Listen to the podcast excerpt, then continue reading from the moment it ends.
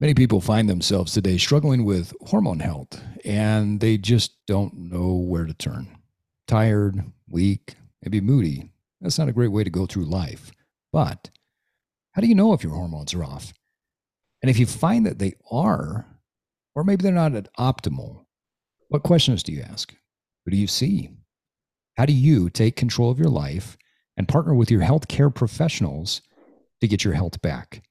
Today's guest is going to answer all those questions and more. Welcome to the Evolve Podcast.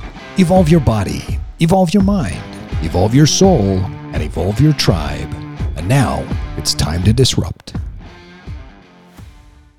And with that, folks, we want to welcome you to another episode of the Evolve Podcast lost somewhere in the mountains of Utah. I am your host, Steve Cutler, and we are really fortunate today to be joined by one of the smartest people I know, and uh, truly someone that every single time we have a conversation, I learn not just one thing new, but several things new.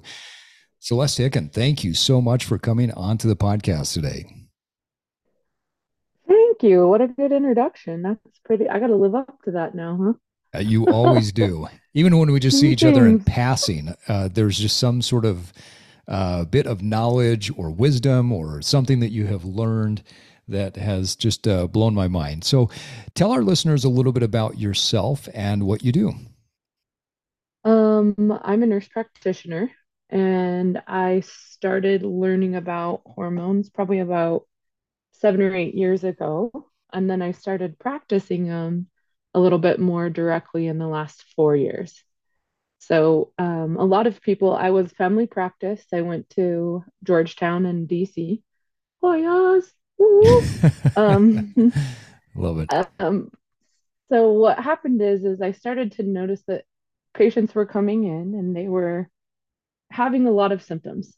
And we would do these labs, and the labs were dictated by what I was allowed to do in a health insurance model or a hospital model. Yeah. So I would do very basic or middle labs. And then what would happen was the symptoms would be there, but normal. We talked about normal. Well, you're within normal range.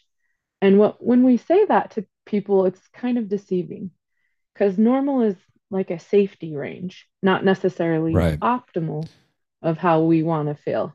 So that's kind of how I got into hormone therapy and um, just working with patients. So I did family practice, and then I got more into um, functional medicine and and really like trying to help pa- patients pursue optimal health. Yeah, I like the I like you bring out the difference between optimal and normal because if we think about what's normal in America, what's normal in America is that I am uh, low energy. I, I probably go eat out the majority of my meals. I drive everywhere. I don't walk. And if I have a gym membership, I might show up once a month. Like that is normal for America. And so normal is different than optimal. And I think normal, unfortunately, that it's becoming a sliding scale that continues to go downhill, uh, where normal means that we are in more pain, uh, less energy, less energetic, less vibrant. And so uh, I think for any of our listeners who have heard the term normal before when they go to the doctor and they walk out and they think, but I don't feel good. Well, that's probably normal. So we need to discuss right. and take uh, and and deconstruct today the difference between normal and optimal.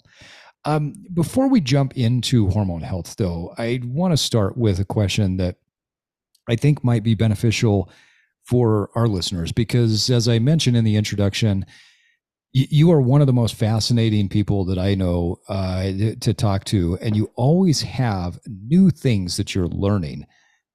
How do you stay up on top of it all? What does your study research uh, process look like? How is it that you are constantly learning? Um, I think I think one of the ways that I learn the most is I train for a bunch of different companies. And in this role, what happens is people ask me questions. And mm. when I don't know the answer, I'm put on the spot of always having to learn. Yeah. And then for me, patients. Patients drive me to learn because I will meet a unicorn or a panda and they've gone through so many processes and they've worked with so many different people and i feel like i want to be able to be a resource to say when i can achieve a goal for them or when i can't if i need to find another direction so what motivates me to pursue knowledge is you know um, the lack of ever feeling like i've learned enough yeah. you know there's always a caveat right. and a nuance even with hormones they're so much more complicated than um, ordering something off of Amazon to feel better. They're very complicated, and just trusting them to anyone, it's a great honor when someone trusts me with their hormonal health, right? Because it affects everything in your body. So, um, also, I'm omnicarnivorous for reading and knowledge. Yeah, so I, love I, that. I listen to like five books a month, and then I'll read with my eyes five. That's kind of my rule. it's beautiful. Omnicarnivorous. I love that when it comes to reading. And you're certainly a polymath. I mean, you are you're the type of person where you have developed knowledge and skills and abilities in uh, many different areas. So that doesn't surprise me. I love the uh, the thought process of you're taking on the challenges of putting yourself out there to the world, training other people, and then you're also treating people. And with each opportunity that you don't know, that's an opportunity for you to grow. That's a, a mantra that I've held for years. If I don't know, that's my time to grow. And what a great way to lean into that continual learning. But you also, like you said, you have several things going on. And I know there are times where, like you and I have uh, texted back and forth different audiobooks, uh, and sometimes those are just random uh, fiction books, right? They're not always the I'm learning, I'm learning, I'm learning because I, I think fiction you can learn as much uh, and from as anything else. Uh, understanding like the a good sci-fi, right? Yeah, yeah, yeah. A dystopian sci-fi for the yeah. social constructs. Yeah, yeah. I love I love all types of knowledge, and I like to be entertained for sure. Awesome. But I can't always watch Netflix because I have to do my whole life. So yeah. when I'm driving or yeah, I like to but I usually do like a ratio for myself. I can't do all entertaining or all learning. Otherwise, I get imbalanced with, you know, like how into a subject you get or how motivated or dedicated it can be obsessive. So you have to balance yourself. I think there's a lot of wisdom to that too. And as we as we uh, move into talking about hormone health, uh, it, it's not just one thing. And I think when you're learning, you have to learn a lot of different things in life. You can't just be a one trick pony, and you can't just be a person that says, uh, "This is my specialty and that's it." You know, I, I, it's it's funny. I've been talking to some people recently, uh, and and just peeling onion layers back and saying, "Hey, I love doing this podcast. Obviously, we want to continue to see it grow. What's your perspective?" And there's been a common theme where people say, well, Steve, you're not niched it down enough. If you just talked about this one way of exercising, or if you just talked about this one diet, you'd probably grow, grow quicker. And I said, well, I'm going to continue to break that rule then because uh, I don't want to do that. I've got too many interests, and I'm sure that there are other people out there like me that are going to find some of these things interesting and they will continue to follow us, which it's working. Maybe we're not growing as fast as what we could if we just talked about uh, eating kale every day but uh, uh, you know. I disagree with that model. I think that's a marketing tactic, but not longevity. Yeah. Right. Because right. what happens is people are way more complicated than one preference. Even if you think about your podcast listening, I don't listen to any one podcast that's repetitive all right. the time. I have right. to. I don't like a all the time crime murder. I get a little bored of the same patterns. So I think the diversity really helps people to come back to the model to see if there's something new. Absolutely. You know, and we're diverse individuals. And I think, as you referenced earlier, there's a diversity, there's a biochemistry inside of us that people do not understand on their own. You know, we uh, we don't typically do our own taxes. We don't fix our own cars. Uh, you know, we don't uh, we don't look at life and say I'm going to do all of that on my own. And yet, for some reason, we think that just because a beautiful bit of marketing popped up telling us that this pill, this supplement is going to help us to get more testosterone, that that's the thing we should buy. So much more complexity to hormone health as it relates to overall health.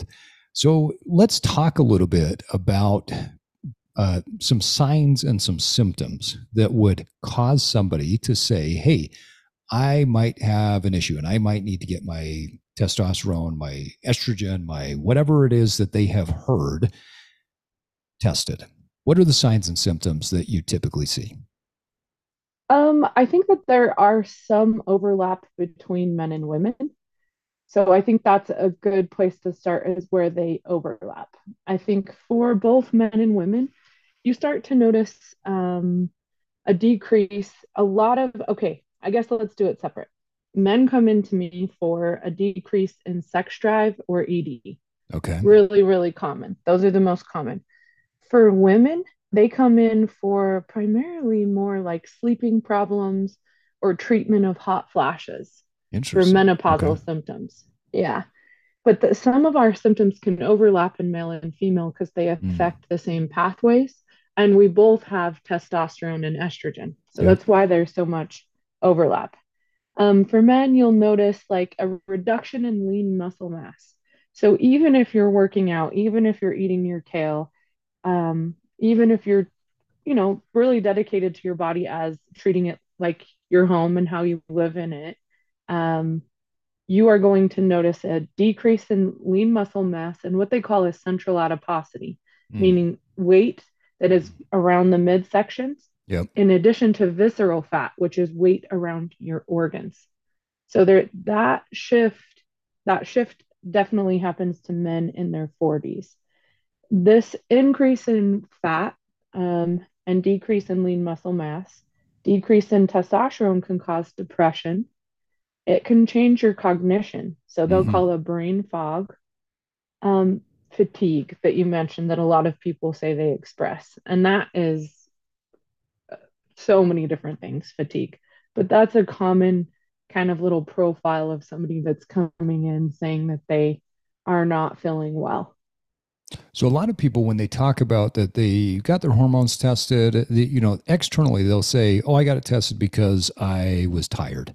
So what I'm hearing from you though is once they're in the room and they're and you're hearing the main signs and symptoms for men, there's a, a uh, decrease in sex drive and uh, erectile dysfunction are probably the two most common amongst some of those others. And then for women, what were those again for women? Women are going to experience uh, women also have low sex drive, but it's not their primary um, concern. they usually will come in for the symptoms of hot flashes. So, gotcha. for a lot of people, they don't know what that is. That's like facial flushing, chest flushing, where they just feel extremely hot, and this can happen any time of day. Mm-hmm. Nighttime sweating, severe sweating, um, sleep problems, low libido or sex drive, mood changes, maybe partner complaints of mood changes or irritability, and then also that brain fog or cognitive changes. So when people just have a harder time concentrating, um, that's that's kind of what women are a lot of times coming in for. Okay. And it, and it varies a lot if they come in with their partner, if they come in alone in terms of uh, what they tell you or what they're correct yeah okay. what they're willing okay. to disclose and what yeah. their priority is it's sometimes hard to discern what the person's priority is without their partner because their yeah. partner will speak with them so that's a that's a big thing that i know it doesn't sound very kind but i really encourage people to go to their pro- provider the first time by themselves because a lot of times people have a hard time saying how they're feeling. Yeah. Uh, because it affects that sexual component of people's relationships. Right right. Like being honest about performance it like it may affect like the compatibility where someone's feeling not desired.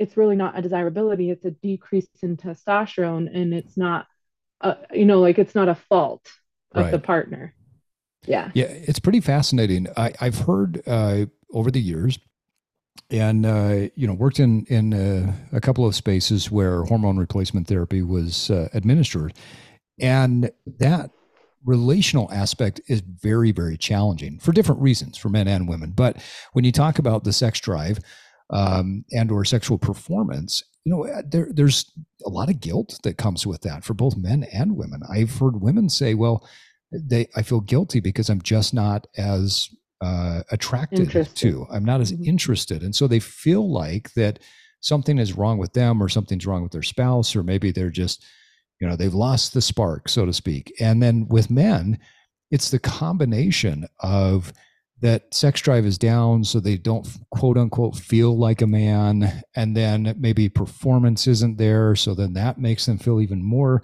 confidence. Yeah guilty yeah, that, yeah they're just they don't have that confidence right? really affects their confidence in a cyclical loop like yeah. you're saying. So that means when someone feels a lack of confidence then they are not going to engage in it and not going to engage in it makes the partner feel not desired yeah. And then they defend the behavior by saying, you know, I'm, and they're not even always willing to disclose that they think it's testosterone.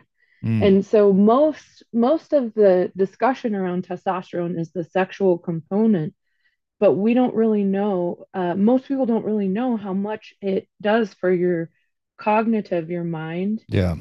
Um, the way you feel about yourself is a lot with that dopamine. So when you have dopamine increase in your body, you have an increase in the ability to produce testosterone. Mm. So that, that's one of the things where we know a cognitive change is correlated with depression and fatigue. When you stop working out and you stop m- moving, your testosterone goes down. So you can see that these things become cyclical. They come together and they kind of break down how you're feeling and it increases the depression, but it's also the testosterone decrease that decreases your arousal and your ED, right? Yeah. So then they kind of come together and it, it just feels a little bit overwhelming. And most people don't know they're correlated. Yeah. Yeah. And I think that's an important thing to, to understand. I mean, sometimes the, when, uh, when people have these situations, it's not something you can just talk through with your partner or spouse well, communication is extremely important. Um, if, if the hormones are out of balance, if testosterone is low, and you don't get that testosterone at an optimal level, you're still going to struggle, regardless of the communication. Communication is is an important uh, aspect of any relationship, but that's not the tool that's going to fix it. There is a there there's more to it, and it's it's very nuanced and very complex. So I really like how you're talking about that people are they, when they come in uh, for the first appointment, they should come in just by themselves so that they can be open, talk to the practitioner, uh, their healthcare practitioner about where they're at, how they feel, and really just lay it out on the table and understand that the healthcare practitioner is there. They have probably seen it all. And so what you're bringing to them is not anything new. And while it might feel a little bit uncomfortable for you, that's okay because uh, that's the only way we grow is we step into that uh, you know that uncomfortable uh, feeling. What are some other challenges? Yeah, yeah i think um, for people to come in with a goal.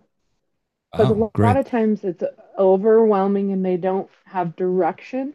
So they just come in and they have this thing where they want me to fix them. They're just say okay fix me. Yeah. And we don't necessarily what know what fix means for you steve could be really different than Bob or Fred or Tim. Right. Steve may want to fix his depression and brain fog, mm-hmm. and Tim is only interested in a sex drive. Yep. So yep. it's a it's a big deal for people to come in and say, you know, I want hormones.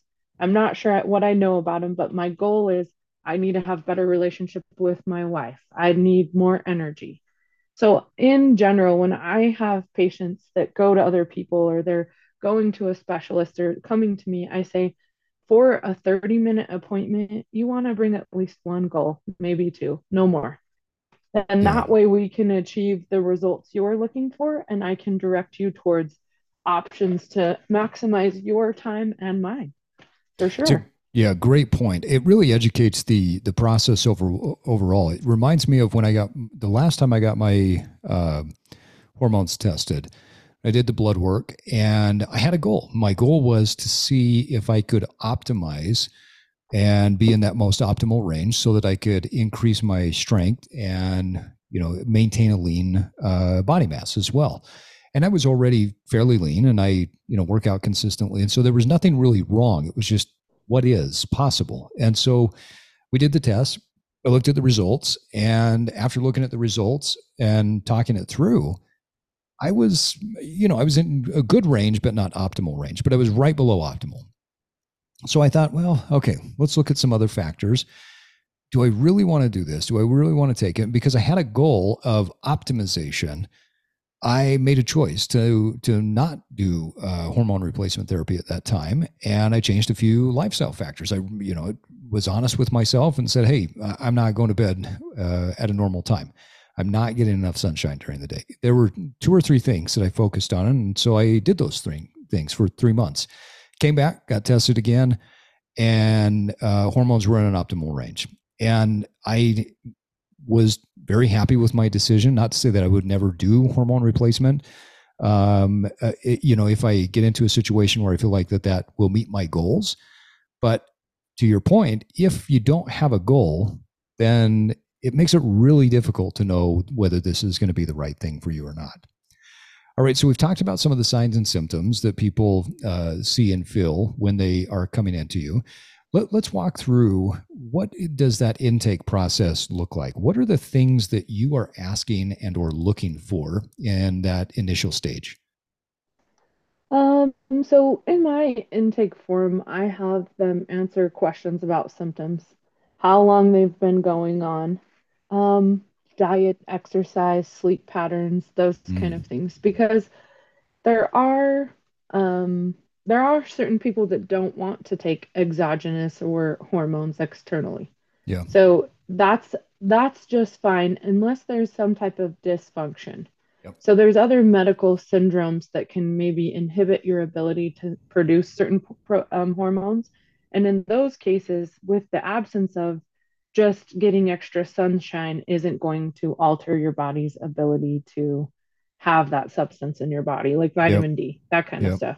Yep. Um, so I really kind of walk them through the process and have them answer a large number of questions about themselves their symptoms, their goals, and then kind of what they already know about hormones because I'm surprised how much misinformation there is, or their friend Betsy referred them, or their brother Ben told them to get on testosterone. And you have people that are really seeking more supplementation for working out, more of the performance enhancement version of hormones. Yeah. So there's a big distinction distinction on HRT, which is hormone replacement for wellness and optimizing your body function and feeling good, or augmentation. Augmentation is pushing your body past optimal and normal levels into a range where you are in growth, a constant state of growth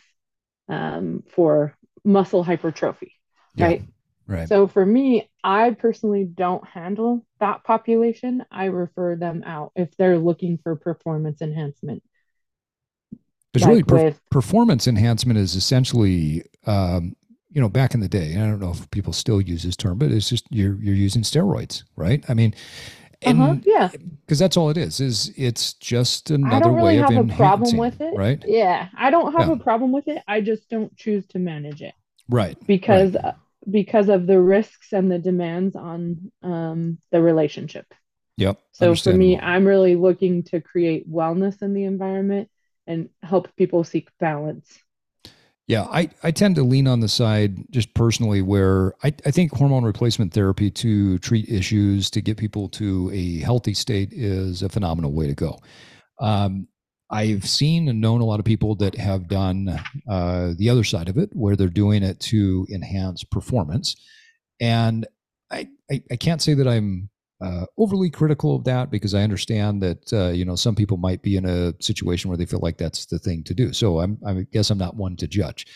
Uh, not my preference. Not something like I mentioned before. When I found that I was in good and not optimal range, I chose not to go that route because we're literally talking about do I want to spend the time and take the risk, spend the money and uh, push further just for a physical change that has nothing to do with my health? And I just chose not to.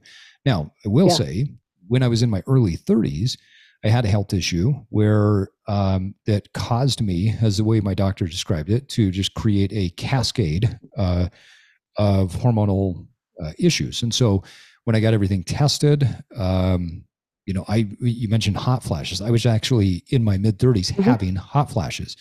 And the uh, doctor uh, and I had several conversations back and forth. And she said, Look, we need to get you on something. Otherwise, you uh, you can do all these other things. You can go to you can eat better, mm-hmm. you can get sunshine, you can go to sleep earlier. It's not going to do anything. And so there was probably about a three month period of time where I got on hormone replacement therapy. And then at a certain point, something just clicked. My energy was higher, everything felt better. And so we uh, pulled me off of that, and I felt like a million bucks. My lifestyle factors were then supporting what I was doing. Now, I just tell these stories not so that somebody looks at this and says, oh, that's what I want to do, but just to say I can relate. I've been where people are at, whether it's on thinking through the performance issue or thinking through the uh, issue of how do I improve my health. So let's let's talk about some of the misinformation that you uh, just referenced. What are the most common things that you're hearing people talk about when they come in to see you? Um, there are medical conditions like hypogonadism where people are not producing males in particular.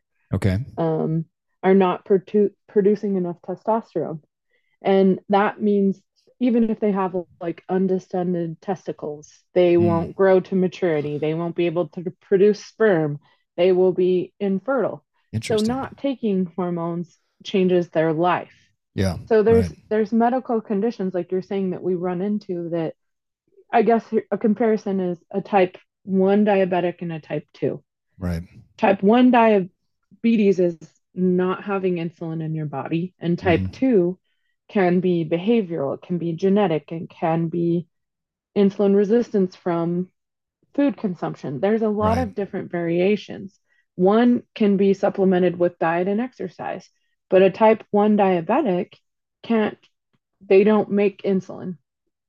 They will die without insulin. It's not yeah. a choice. So when we talk about certain hormonal conditions, when women hit 51, it's in the US, the average onset of uh, menopause for women is 51 right mm, now. Okay. So when women hit this age range, perimenopause and menopause, their body stops producing. It stops. It's not like men where um, there's a vast range of uh, cessation or decline.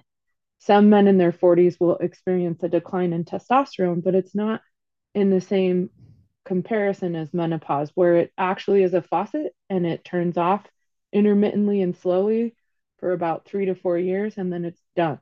It's mm-hmm. totally done. So, a total cessation of hormones has a lot higher range of side effects for women than it does in men, where men will start to have smaller symptoms. Um, or, and it varies. I'm not a man, so I'm not going to say that. Your symptoms are as big as they feel to you for yeah, real. Right. It doesn't sure. matter who evaluates them. But turning a faucet off is quite different than a slow cessation. Yeah. Yeah.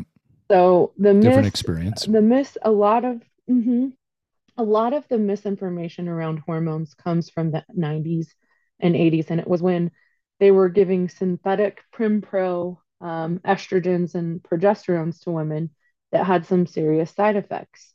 And when people speak of HRT now, primarily they're speaking of bioidentical hormones, which are hormones derived from plants that are not um, synthetic molecules that can't be patented. So that's what makes them different than um, a prescription drug that is a synthetic m- isomer that mimics a molecule that occurs in our body.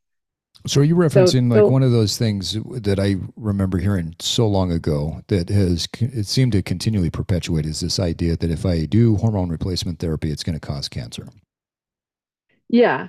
So there are risks involved with any type of supplementation, but a synthetic form of hormone has way more risk than the bioidentical hormone. Okay. So before you get that, if you have a history of hormone dependent tumors, meaning that they that they thrive on hormones, mm. that would be a conversation that you would have with your provider. But it's just not spontaneous combustion that it occurs gotcha. in every person as soon as you get on a hormone. You really have to have those receptor sites that will accept a hormone to grow the cancer. Does that make sense? Yeah. So there's got to be a pre uh, pre-existing condition uh, mm-hmm. and, and, some sort of affinity towards that that you need to be tested for. You need to understand. Right. And yep. and that being said, the synthetic molecule has a much greater effect towards that than the one that's in made in nature, right? The plant yeah. one. Interesting. What are some of the um, other think, misinformation uh, topics that are brought up when, when that you hear?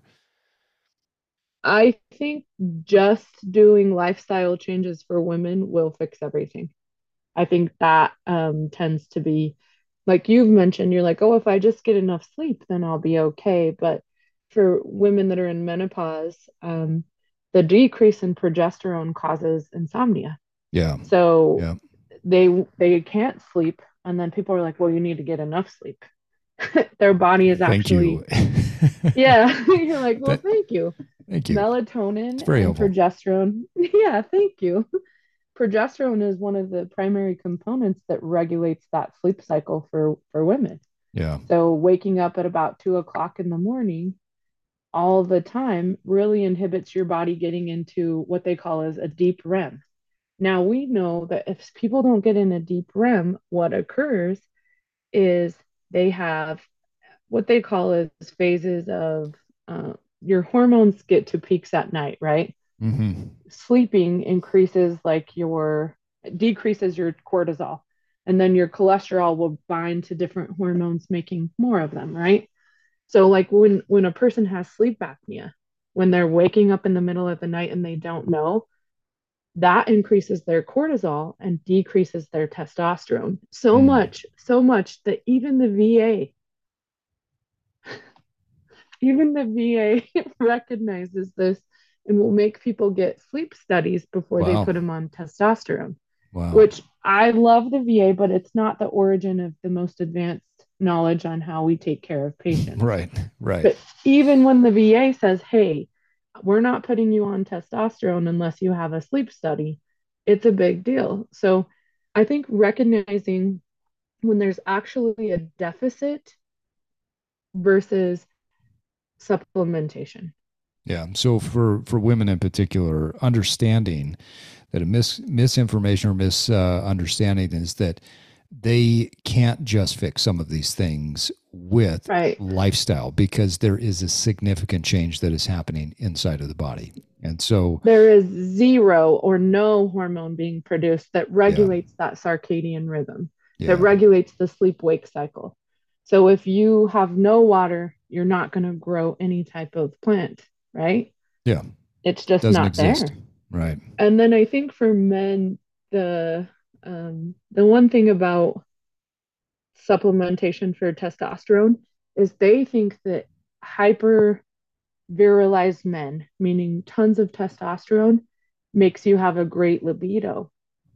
The problem with that is too much testosterone really decreases your libido. Oh, you need an estrogen balance with testosterone to maintain your libido. So, mm, okay, Testosterone's really, really important, but you also need the prolactin that um, that's what causes the refractory period after people have sex, prolactin. And then people supplement with like B6 to reduce the pro the refractory period. So there's a lot of like in-depth thought that people are putting into this on how to maintain wellness as we're living so much longer. If your hormones stop at 50 and if they decline in as in men at 40, and you're living till 90, you still want the benefits of bone density, yep. heart, sleep, estrogen, like regulation for um, what is it called? The epithelial cells in your heart. Yeah. You know, heart health. It's a really big deal. That's a pretty fascinating thing to think about the what the average lifespan is today. You know, if people are living even into their 70s, and this this major change happens in your 50s you got another 20 years of dealing with this. If you live to your 90s you got that i mean that's uh, what what are we sitting at? 35% of your life that you're living uh-huh. almost 40% of your life that you're living without hormones. And uh, 100 years ago, 200 years ago, 300 years ago, when people were not living as long, this was not an issue. And so I think that, uh, you know, brings up this idea that some of this understanding, some of this research is new and it's ongoing and it's ever changing because we didn't have to look at these things. We had we didn't even have the technology to look at these things two, three hundred years ago, but we also weren't living as long. So I think that's a really important point. Um, Celeste, you mentioned the the difference between the faucet turning off for women and the faucet kind of slowly dripping for men. So, with women, the menopause; with men, andropause. Talk about what men experience as they go through that. Pause is kind of a misnomer. Um, it's not really the same. It's just more of a decline. And the the very interesting thing about men is some men actually maintain high levels of testosterone all the way into their 80s. But that's that's more of an outlier. That's not the bell curve or what yeah. we're talking about as normal. Um, what happens is after about 40, they there's a decline in testosterone. The most interesting random decline in testosterone is when you have a baby. So when somebody is partnered with a, a woman, right, and they'll have a child, men gain weight, and everyone's like, oh, they're gaining weight because uh, they're all eating for two. Well, actually, it's a hormonal signal to decrease their testosterone to make yeah. them stop participating in propagation.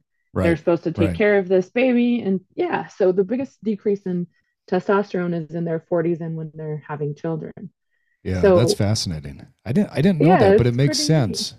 There's a guy that I used to was a mentor of mine for a lot of years, and he studied a lot of this stuff. And uh, he used to say, you know, the best way to increase testosterone is just change your sex partners frequently. And he goes, that's probably not the best way to live, but that is the best way to increase your testosterone because then it's just going to continually boost.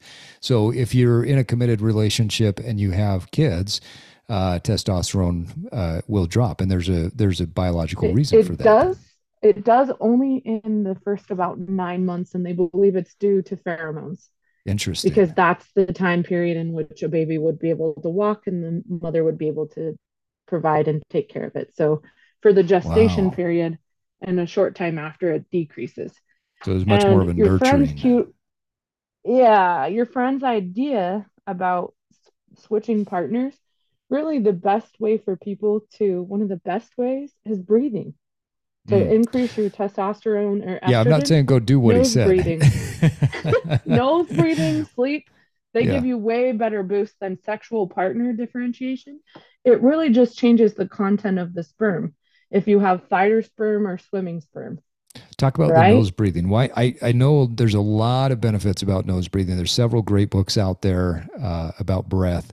Why what does nose breathing do to uh, testosterone so, um, like I said, the biggest thing that people recognize is sleep apnea or sleeping. And part of that is breathing through their mouth. Mm. That obstructive sleep apnea comes from mouth breathing.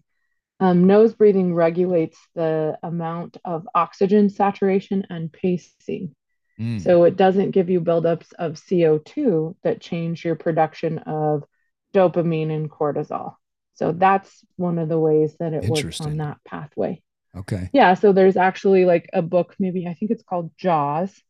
Um, and it talks about the benefit of breathing through the nose and it shows you pictures of the aesthetic changes that occur to the face for protrusion of jaw, mm. atrophy in the masseter, and then change in the distension of the eyes. So, not only the aesthetic components, but how it changes the shape of your face and body to mouth breathe. So, daytime nose breathing without the extent of eating or talking or exercise. Um, and then nighttime. There's even there's even studies that say um, like a soft tape, like a paper tape on people's mouths to help them practice this. Yeah. Because nighttime nose breathing affects those cycles even even more. Um, so I, um, I learned about the light. mouth taping. Uh, I want to say on tape or mouth yeah. or breathing for just a second. So I learned about the mouth taping a few years ago from a good friend of mine, and I went on Amazon, bought some of that uh, 3M tape, started doing the mouth taping, and I can tell you out of anything that I've ever done to improve my sleep, that's it. Like that significantly changed so many things in my uh, overall wellness. I would wake up, or I do wake up feeling so much more refreshed. Um, I'm able to breathe better through my nose during the day. When I am in a zone two, even push into a zone three in my cardio, I can still nose breathe.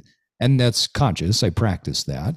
And mm-hmm. I just find that I feel so much better. And you think about if, you are if you can get in a zone three and you're still breathing through your nose your regulation your your, your catecholamines are not spiking. You're not getting this yep. like highly energetic rush of oh yeah yeah, yeah the uh, wow i'm so inflammatory uh, response. Mm-hmm. exactly. And you feel phenomenal. Um you know when once danielle and i started nose or, or mouth taping uh in bed we just started to feel better and then we started to take it a little bit further when we'd go for our walks. And we would focus even more if we're walking or hiking and it gets more difficult to keep our mouth shut and just breathe through the nose. Those two things right there have been, uh, you know, just staggering the health benefits. Well, something that really hits on that is weight training.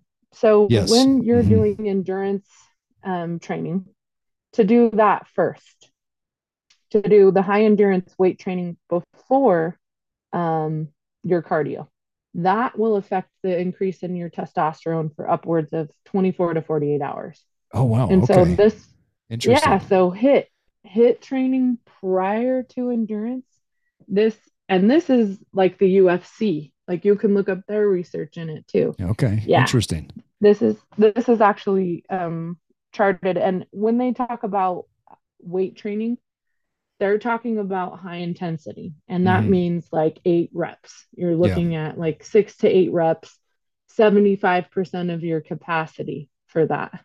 Now that's really cool. So, so i've always programmed uh, strength training first. The opposite. Uh, yeah no I, oh. I, I like strength training do. first. Yeah because uh, for a couple reasons. One i want your energy to be as high as possible because i believe preserving muscle has got to be the number one goal if not building muscle and um, if you can have the majority of your energy going towards your strength program, uh, you can slog through any cardio after that. It doesn't matter, right? Whether you're doing low intensity or high intensity, it's going to be, I mean, if you do high intensity, then you're just hitting high with high. But if you're doing low intensity, you're bringing it down to a zone two. Um, yeah. I, so I've always programmed that. I found better results with, with every population, whether you're an athlete or uh, little old lady that's recovering from your hip surgery or whatever it is. I've just found so much better, uh, so many better results uh, physically from a strength standpoint, hypertrophy, it doesn't matter. Uh, better results with strength training first. So that's really fascinating to hear that it's affecting the hormones in a positive way too. Yeah. And you want the other thing, there's one other caveat of that is if the endurance training or your cardio is greater than 70 minutes, they say 74 minutes that's going to decrease your testosterone. Oh, interesting. So that means okay. like the depending of the intensity of the training, um, that's you increasing your cortisol. So if mm. you're like on a two, three hour hike, depending upon its intensity, that's not going to be the same as you running as fast as you can for an hour. You yeah. know what I mean? Yeah. Wow. Fascinating. Okay. So, yeah. Talk about uh, uh, more of these uh, lifestyle factors. I know we we've referenced strength, we've referenced light, we've referenced sleep, but there are several lifestyle factors that play into a person's hormone health. And we're we're obviously not talking about somebody who has uh, perimenopause or been through uh, right. you know, on the other side of menopause. So just the general the optimization of, from 20 to 45. Yeah, yeah. So let's talk yeah. about some of those lifestyle well, factors. actually, the sunlight viewing, we haven't really talked about that, is in the first hour of being awake. Mm-hmm. Two to eight minutes looking at the sun. And not to the point where you're damaging your eyeballs, but that really changes the um, the sleep cycle for you yep. that will initiate the melatonin secretion at night that will help you get your eight hours of sleep that help that REM, that increase your dopamine, that increase your testosterone production. So, actually, two to eight minutes in the morning, the first hour you wake up, viewing a light source. Now, I've I've heard so for somebody like myself who gets up before the sun comes up, that it is beneficial to get as many lights on as you can, but then sometime before ten o'clock, uh, when the when the rays of the sun are at a lower angle, to do what you're talking about. So as soon as Um, possible, but that's yep, sometime before the angle possible. changes. But I think it differs on just depending upon who discusses this behavior, the duration and the time. Um, I don't think I've ever seen anything past about 9:30 Oh, to 10 o'clock for Yeah. light viewing, Yeah. just because that 12 hour cycle starts a little bit earlier and you want the melatonin to secrete as the sun goes down, but we're not an agrarian society anymore. Right. So our Right. light is totally different. So So probably within the 12 before hour range. then Yeah. yeah. Yeah. Because if you're going to bed at nine o'clock or 10, you would want melatonin secretion for two to three hours prior to that. Wow. Okay. What about light Yeah. at night?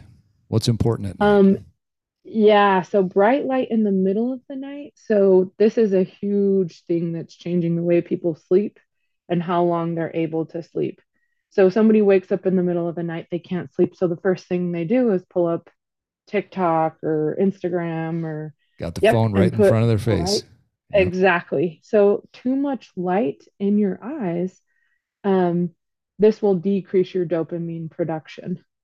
And there is a lot of studies on this, especially the way this is affecting kids' brains and Mm. kids' sleep cycles. So that actually, you can look up that study in Cell and Neuron, and it'll show you really past 10 o'clock, you shouldn't be viewing bright lights.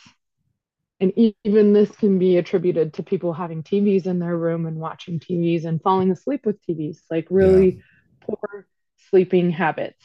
Like there's a lot of um, people don't realize, but there's they call it um, like sleep. What is the word when we sleep grooming or what is Oh the yeah. word when you Right. yeah Yeah. Kind of sleep hygiene, sleep grooming. sleep I've heard it called. hygiene, correct. Yeah. Yeah. there's a lot of caveats to sleep hygiene that we're Yeah. changing based on having electronics in our room. Um, the other thing is supplementation. So, supplementation is very effective, but really overdone. And as far as people just sup- supplementing at random.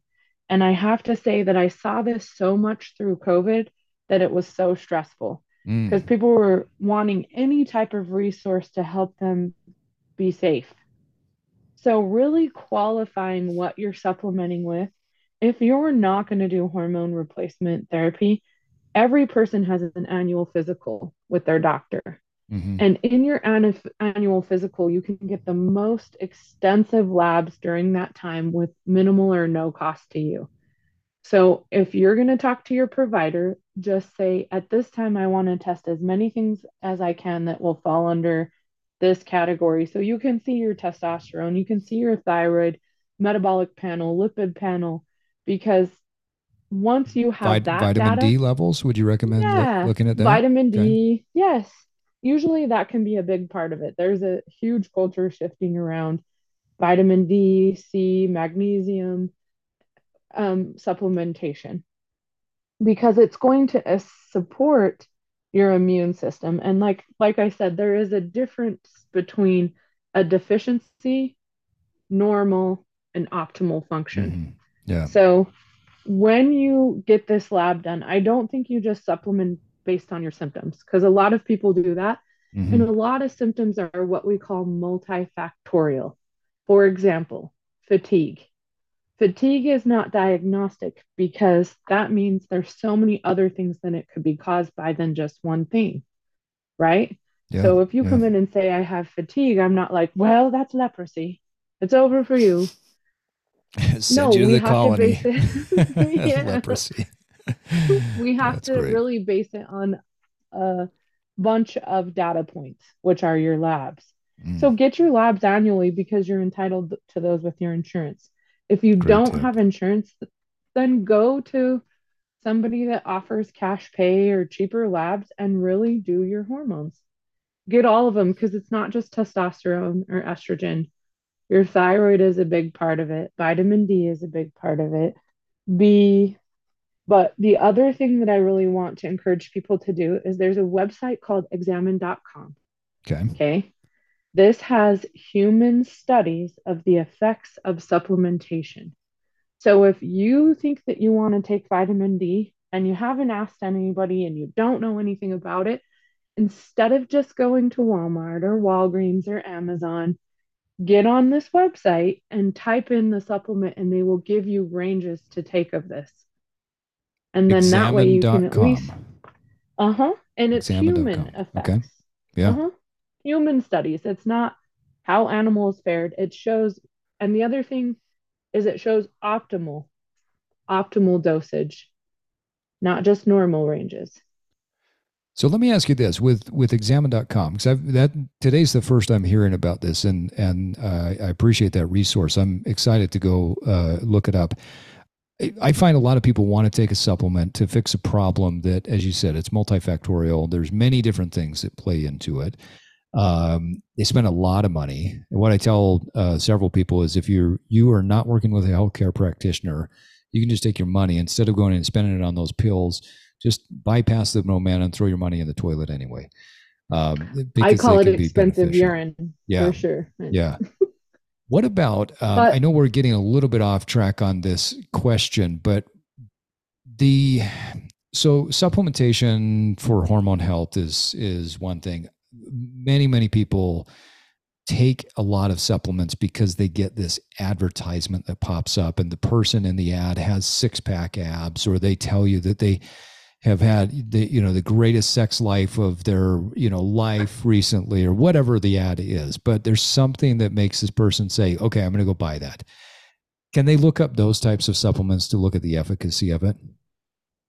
Yeah that, this is one reason i like this website is because um you have stuff like DHEA, black uh, cohosh, yeah. Pura, Fascia, like stuff that actually has really like ton of supplements actually have really good evidence behind them. Mm. But the way our FDA is regulating supplements is that it doesn't.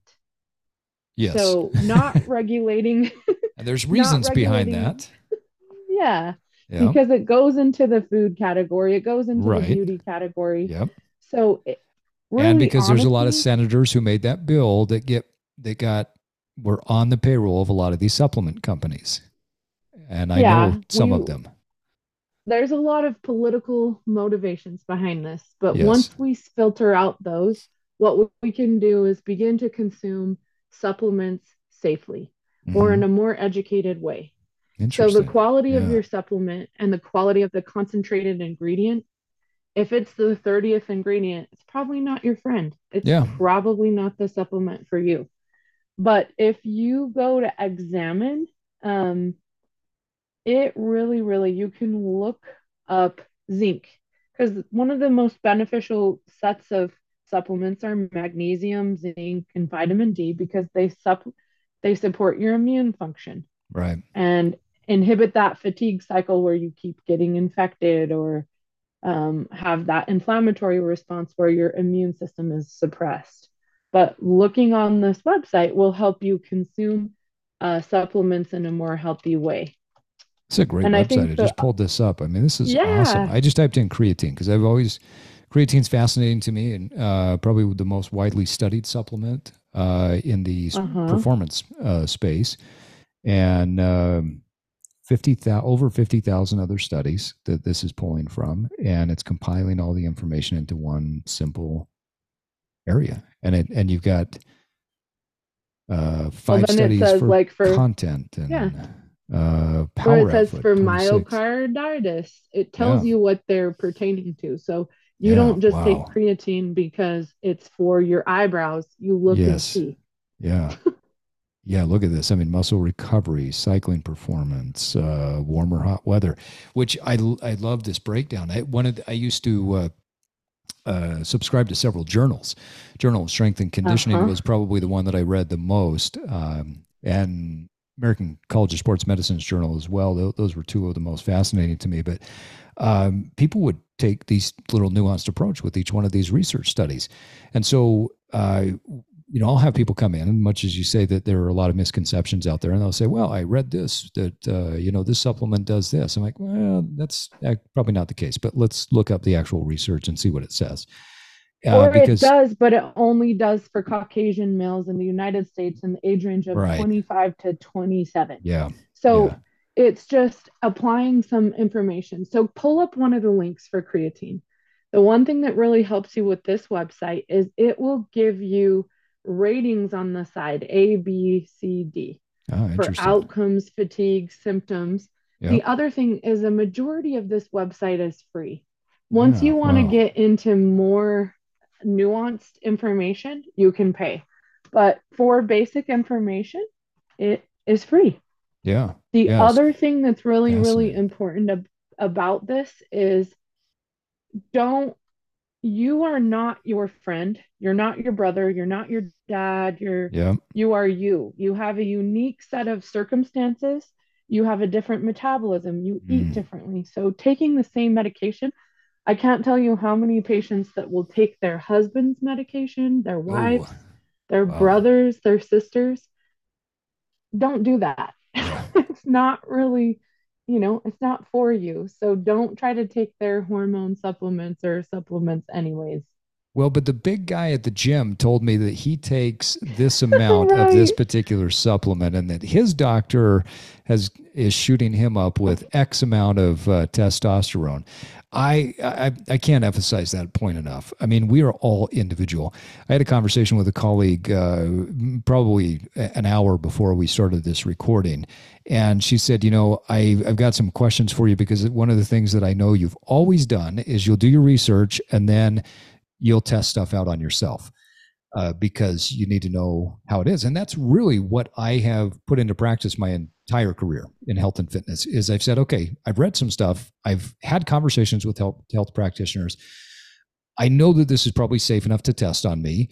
Um, and and when i say test i literally mean like all right i'm going to yeah. change my bedtime from 10 o'clock to 9 30 and then what will that do? Right? So i'm not taking these crazy risks but then, I mean, that's how H. pylori was cured. So you yes, can test you. sleep changes. Yeah, yeah. And so I literally just test those things out, and I keep a journal for a period of time. Uh, my most recent in-depth uh, examination on myself was uh, had to do with how a ketogenic or carnivorous type diet would affect the symptoms of ADHD. So when I got diagnosed with ADHD, I was, can't say that I was surprised or shocked by it. Uh, but I uh, had read some things, heard some things recently from uh, some top researchers that talked about that uh, ketogenic carnivorous diets can have benefits to mental health. And so I thought, well, okay, that's interesting. I'm going to listen to what they say. I'm going to read what they or uh, wrote, and then I'm going to test it out on myself for a short period of time. So I think I went about eight, eight, nine weeks um, of eating that way, tested my ketones, uh, kept everything else similar in my lifestyle and looked at certain markers along the way. And I came out of that test knowing, uh, having a better understanding of how my brain functions on that uh, diet, what works, what doesn't, and then factoring that into my lifestyle of, you know, is that something that I'm going to do uh, the rest of my life long term uh, based on the results? So I think it's important for people to realize and understand that knowledge hmm. from a book, knowledge from a study, knowledge even from a podcast, that's great. But at the end of the day, you've got to ask yourself, how do I then work with somebody who's a health practitioner to test these things out on my body in a very safe way and look at what is this doing for me? Is this achieving my goals? Am I am I doing it in a proper and safe way? And you know, just taking mom or dad's or or your husband or your wife's pills or powders or whatever it is that's just that's not going to get you there. Um no and i just think that i think that we live inside of a model that is not preventative. Yes. So 100% yeah. I think the hard part is we attribute it to doctors prescribing pills mm-hmm. and i think we must attribute it to both parties because we have patients coming in asking for pills mm-hmm. for problems that are more behavioral rather than um, medication based. You know what I mean? Yeah. So I think we Yeah. have to get into a space because if you're saying you're willing to test stuff on yourself and try new things, there's a big portion of the population that doesn't want to wait to see how they feel in two weeks at taping their mouth, Right. you know, a Right. month taping Yeah. their mouth. So I think like participating in your health and well-being is that you have to participate and it's your whole life. Because people will come in and tell me how long am i going to be on this? And you're like how long do you want to feel better? Yeah. how long what is your long-term goal? What is your short-term goal? Are you trying to do a marathon? Are we really focusing on your cognition? You know what are we focusing on? Because that's your whole life and it's more than just me you have to participate it i'm one day i'm maybe five days of your whole year but what are you willing to do to achieve the difference between normal and optimal function Great way to put it. Absolutely great way to put it. You've got to show up. You have to participate. This is your life. I'm always fascinated by that conversation of how long do I need to do this? And there's a big mindset shift when you say, This is my life. It's my body. It's my lifestyle. It's my energy. It's my health. It's my vitality. It's my strength. It's my uh, ability to do what I want to do. Um, I was chatting with a client the other day and I said, What do you want to do? And she says, Well, I know what I don't want to do. And I said, What's that? She says, I don't want to feel like this the rest of my life because I have a hard time getting up and down uh, on the floor and running around with my son. And I don't want that. I said, Okay, so let's flip that. What do you want? She goes, I want to be able to just do whatever. I want to be able to feel great. I want to be. And so we, we mapped out what that looks like. And I think once you understand what it is that you want and you clearly define that, excuse me, define what that looks like, you won't ask the question of how long do I need to do this thing? Well, if that thing gets you there, why is that even an issue? When does that thing stop right, yeah yeah. Well, when can I go back to eating the Big Macs? Uh, probably never. Or if you want i guess eat them once a year, right? I don't know. my Yeah, favorite that's example is i had a patient she her oxygen was at 70 and every day she's like i'm using less and less oxygen i really want to wing myself off of this and i said "Winging yourself off, off oxygen is death Yeah. you will never be off of oxygen and your lungs can't do it anymore so i think for me is if we take some of these things as serious as as they should be you can make a list of your priorities and and do and the other thing is don't change everything in your life at once yeah. Oh, i think that's the recipe for failure for a lot of people because it's Yep. overwhelming it's really overwhelming to say i want to lose 50 pounds tomorrow i'm going to wake up at 5 in the morning and i'm going to eat a lettuce sandwich Yep. and diet ice Yep. and then i'm going to run six more miles Yeah. people have exhaust and and they don't know where they failed and so they fail all of them Yeah, and you can't do everything all at once. And and when we're talking about hormone health, one of the worst ways to create a negative cycle and a negative cascade with your hormone health is just stress yourself out a lot more by putting unrealistic expectations. You know, if you want to go all in on something, just pick one thing. I mean, goals are kind of like arms, right? If you've got one arm pulling on something, then you can get some good uh, some good pull there, right? And you're unique. Um, if you got two, that's probably okay. If you got three, you look kind of weird. And uh, so, if you have more than one or two goals in your life, you're probably not going to be able to accomplish anything uh, because you're just you're going in too many different directions. You know, you stress yourself out by having too many goals. You're going to cause this negative cascade in your hormones. And it's going to be worse and worse and worse. But if you just say, "Hey, I want to address one thing," and then just start to measure what that one thing is, give it some time. I mean, for heaven's sakes, you you don't. It's like when you're investing in um, uh, your retirement the first hundred that you put in to a mutual fund or stocks or bonds or whatever it is, that doesn't grow very quickly. Uh, it, it 20, 30 years later, when you start to see the compounding take effect, that's when you start to see the curve uh, going on more of a vertical path. But it's fairly horizontal for the first 20 or 30 years. The great thing is when you work with a health practitioner and you start to get a plan in place, you can see some upward movement. You can see some positive results fairly quickly and then all of a sudden something shifts and it and the curve starts to go a little bit more vertical what i think so- the other yeah that's really good what were you going to say? I was just going to say what. So for people that might feel overwhelmed, because I think that's a fairly common theme, is people don't know what to do, don't know where to turn. If somebody's feeling overwhelmed, they've got low sex drive, or you know, they they are thinking that their hormones are off because they've got uh, uh, hot flashes. Where do they start? What is the what is a great starting point for someone? Um, my my old version would say, don't look it up. My new version of me, I think people should Google the crap out of their symptoms. Okay. I think they should look them up. I think they should read about it because even misinformation can be powerful if people are participating in their health. That spark activity. of interest, yeah. yeah, that spark of okay. interest means that they're seeking out health activities, seeking out mm. ways to feel better, yep. then that means I'm a third or fourth step. You know, you should, the things that you can do for free is to evaluate your lifestyle.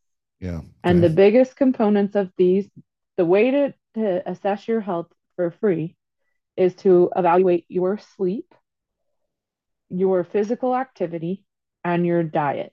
Those are the biggest components that change our mood, behavior, long term wellness. And that is free. And yeah. I would make a realistic diary slash journal for maybe two to four weeks. And I, I would say in that will, order too, right? Sleep, mm-hmm. activity, diet. Yeah. yeah. Okay. Uh-huh. I'm with you. And then when they can start to notice what their real pattern is. And I think the hard thing when I ask people to do this, they view it as a performance or a competition. So oh, writing down the good stuff on I sleep this many hours and this is why and I'm so good, but they still don't feel good. So just being honest with yourself and being able to evaluate it, mm. you will get the results. Yeah. The results are for you. It has nothing to do with showing me good numbers. Yeah. If you come into me and say, I sleep 29 hours a day, it doesn't you're not winning if you don't feel better. yeah. So being no honest with yeah, being yeah. honest with yourself and saying, you know, I don't eat well because a lot of people that I treat for weight loss, they come in and say, "Well, I don't eat that bad." And I just am quite confused because I'm like, "Hey, if we're in the space of ready to change, we're willing to admit the things that we need support with." Yeah. And these are the, the free, these are the three three things that are free that you can start to support yourself with and being honest with, okay, I'm going to my goal this week is to get 9 hours of sleep consistently. Mm. I'm not changing my diet and exercise all in one week. Yep. Start out with your sleep. Say I'm going to dedicate myself to 8 or 9 hours. On the weekends I maybe will sleep longer. Then after that, change look at your diet don't say okay i'm i'm never eating a fat again i'm never eating a cookie again stop eating at a certain time and start eating at a certain time mm-hmm. do you know what i mean yep. then yep. start to cut things out later but if you can uh, start to start to achieve because your long-term goal is made up of 20,000 little baby goals that you picked every single day yep yep yeah so these are the kind of things that really can change people's life and they're free. Yeah. Beautiful way to, Do you uh, have, to put it. Yeah. Yeah, beautiful way to put it. Let me uh, uh last question. I've got a, just a couple of other just uh, kind of wrap up questions for you in particular about your own growth and evolution. If, if somebody goes to a healthcare practitioner like yourself, what are some important questions that they should be asking the practitioner uh, relative to their health so that they become more informed? Um, I okay, so I kind of would like to reiterate the goal. Okay. You need to come into this space with the goals of your treatment. This is okay. not just dictated by your provider because you're not going to be satisfied if you're not participating in it. You won't know why you're not happy. You won't know why you're not getting what you want if you're not there trying to decide what you want. Because when people come into me and are just like, well, I have a low sex drive, well, that's really not the problem. Mm-hmm. How is the low sex drive affecting your relationship, your confidence, your social interactions. Are you avoiding social interactions because you can't perform sexually? You're single, you're newly divorced, Mm, you're in a 20 year marriage. So, being able to talk to a pa- uh, your provider about why you need help and what's important to you. great. So That, identify your goal. Be clear on that. And why sometimes, if you don't Uh-huh. know what your goal is, look at what you don't want and then just flip it and say, well, okay, if this is what Uh-huh. I don't want, well, what's the reverse of that? And that's an easy way to get to that particular goal. Great, great point. Um, I think the other thing is look at the the practitioner. What are they practicing? How much experience and time? Mm, Are they available? Do they have resources? Can they answer your questions? Do you feel confident in their communication skills? hmm This is a long-term relationship. This Right. isn't just a pop in, you feel better. There are those places, and that may be the type of environment you want hmm but for longevity, you need somebody that's going to be able to talk to you about what's going on with your body. So you understand, so you have buy in. Yeah, the places where you can just say, hey, pop a pellet in me and go, probably not the best. Yeah, probably not. But there's some people that like that, and that's okay. It's just not always compatible with long term benefits. Yeah. Great, uh, great tips for our listeners. Celeste, um, a couple of last questions for you. Uh, just in your own personal growth and evolution, what what's something that you have learned in the last three years that excites you the most? Ooh, that's interesting. Um, okay. So I use, I just got an ultrasound for my practice. Okay. And for a long time, I used ultrasound to um, inject and stuff like that, joints to do joint aspiration and joint injections. And now Yeah. I'm using it, uh, ultrasound in a different way and just realizing um, how much growth there is to be able to see when you're putting a needle in someone's body, the depth, the level.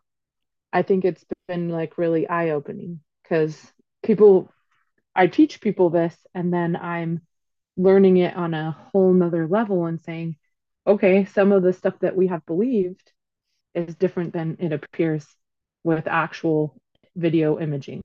Wow. So I think for me, like, um, I also practice aesthetic medicine. It's not very respected, and to evolve it into more of a medical practice hmm rather than just something that's cutesy or people think is fun, to really teach people this is medicine Yeah. and partaking of it has risks. So I think for me, I really um, that was has been really fascinating and changed the way I practice entirely. Very cool. Yeah, and and I Yeah, I agree. I mean, aesthetic medicine, um, cutesy, or uh, people may say, well, it's just vanity, and, and I they I devalue it. Yeah, I don't agree with that. I think that there's so much uh, to it that helps people uh, literally change their life in a in a. I hate to say in a short period of time, relatively short period of time. There can be some pretty fascinating life changing things there.